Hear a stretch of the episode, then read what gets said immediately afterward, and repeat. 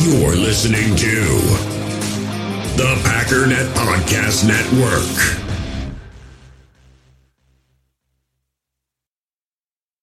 We all have smartphones, and we all know they're pretty amazing, but they also can be amazingly distracting, especially when we're around other people. So, US Cellular wants us to reset our relationship with our phones by putting down our phones for five. That's right, a company that sells phones wants us to put down our phones. And to see what we find, learn more at uscellular.com forward slash built for us.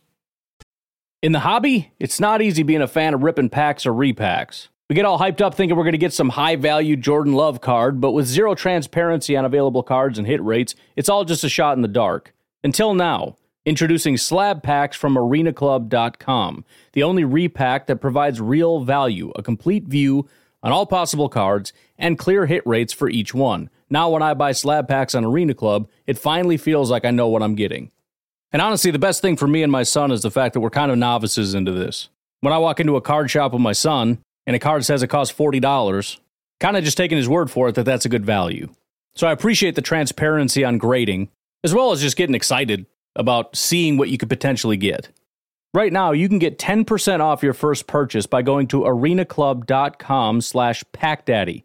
Wow, that's crazy offer. 10% off a $400 slab pack. That's 40 bucks right there. Anyways, that's arenaclub.com slash packdaddy for 10% off your first purchase.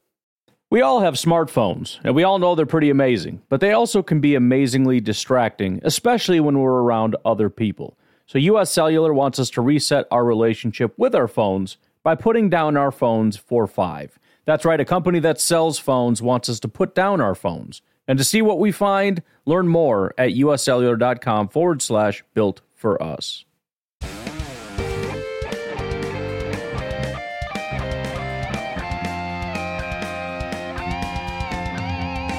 This is your Packers Update, the Daily Cheese, brought to you by Packernet.com and powered by Overtime Media. The Daily Cheese is a collaboration with the Packernet Podcast, hosted by Ryan Schlip, the Pack Daddy. And I am your host, JJ Leahy. Well, big congratulations are in order to the Milwaukee Bucks for wrapping up the number one seed in the Eastern Conference. I'm not really an NBA fan myself, but a lot of Packer fans are big Bucks fans as well. So I think that's worth recognizing.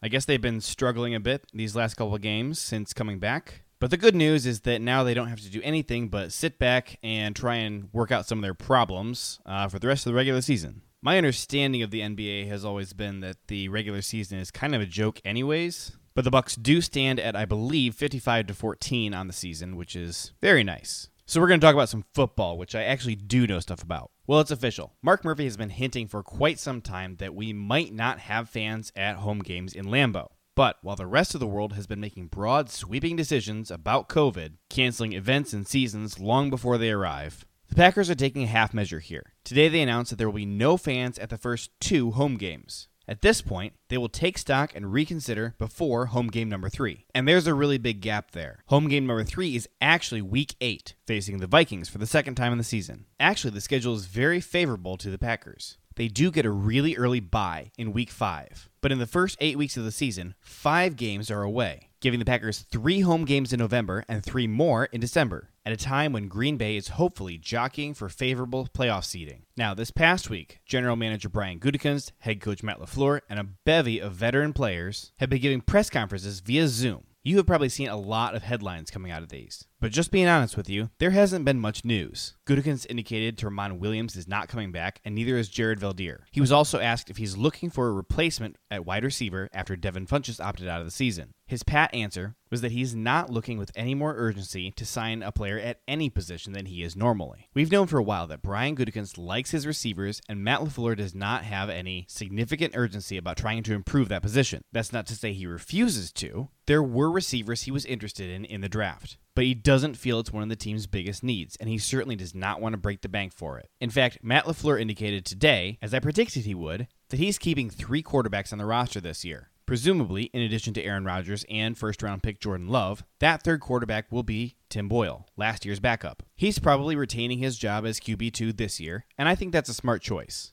With no preseason and no chance to develop Jordan Love, the Packers need to lean on Tim Boyle's veteran experience and familiarity with the playbook in the event of an injury to Aaron Rodgers, instead of putting the burden on rookie Jordan Love, who's just not ready for it. I'm going to make a new prediction. That third QB spot on the 53 man roster is not going to leave room for six wide receivers. It seems likely, barring injury, that Matt LaFleur intends to only keep five wide receivers on the roster Davante Adams, Allen Lazard, Marquez Valdes Scantling, Equanimeous St. Brown, and Jake Kumerow. For a long time, it looked likely that Kumerow was not going to make the roster. But the exit of Devin Funchess and the absence of any other good options on the roster, I think Kumerow's experience probably wins out.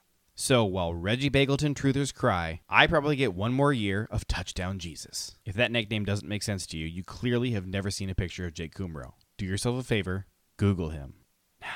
Okay, last item. Matt LaFleur said that the practice schedule has been put together, although it remains fluid, and the Packers are planning to have their first full practice next Saturday, August 15th. He did caution that the plan is subject to change based on the next week or so. However, the Packers' first game, the season opener in Minnesota, is less than one month later. Barring any unforeseen delays, Packers football starts September 13th.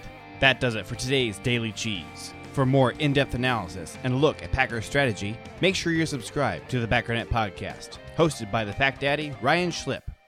Keep up on all the Green Bay Packers news by going to Packernet.com and follow the Packernet Podcast on Facebook. My name is JJ Leahy, and this has been The Daily Cheese, your Green Bay Packers news update. Support for this podcast comes from Overtime Media.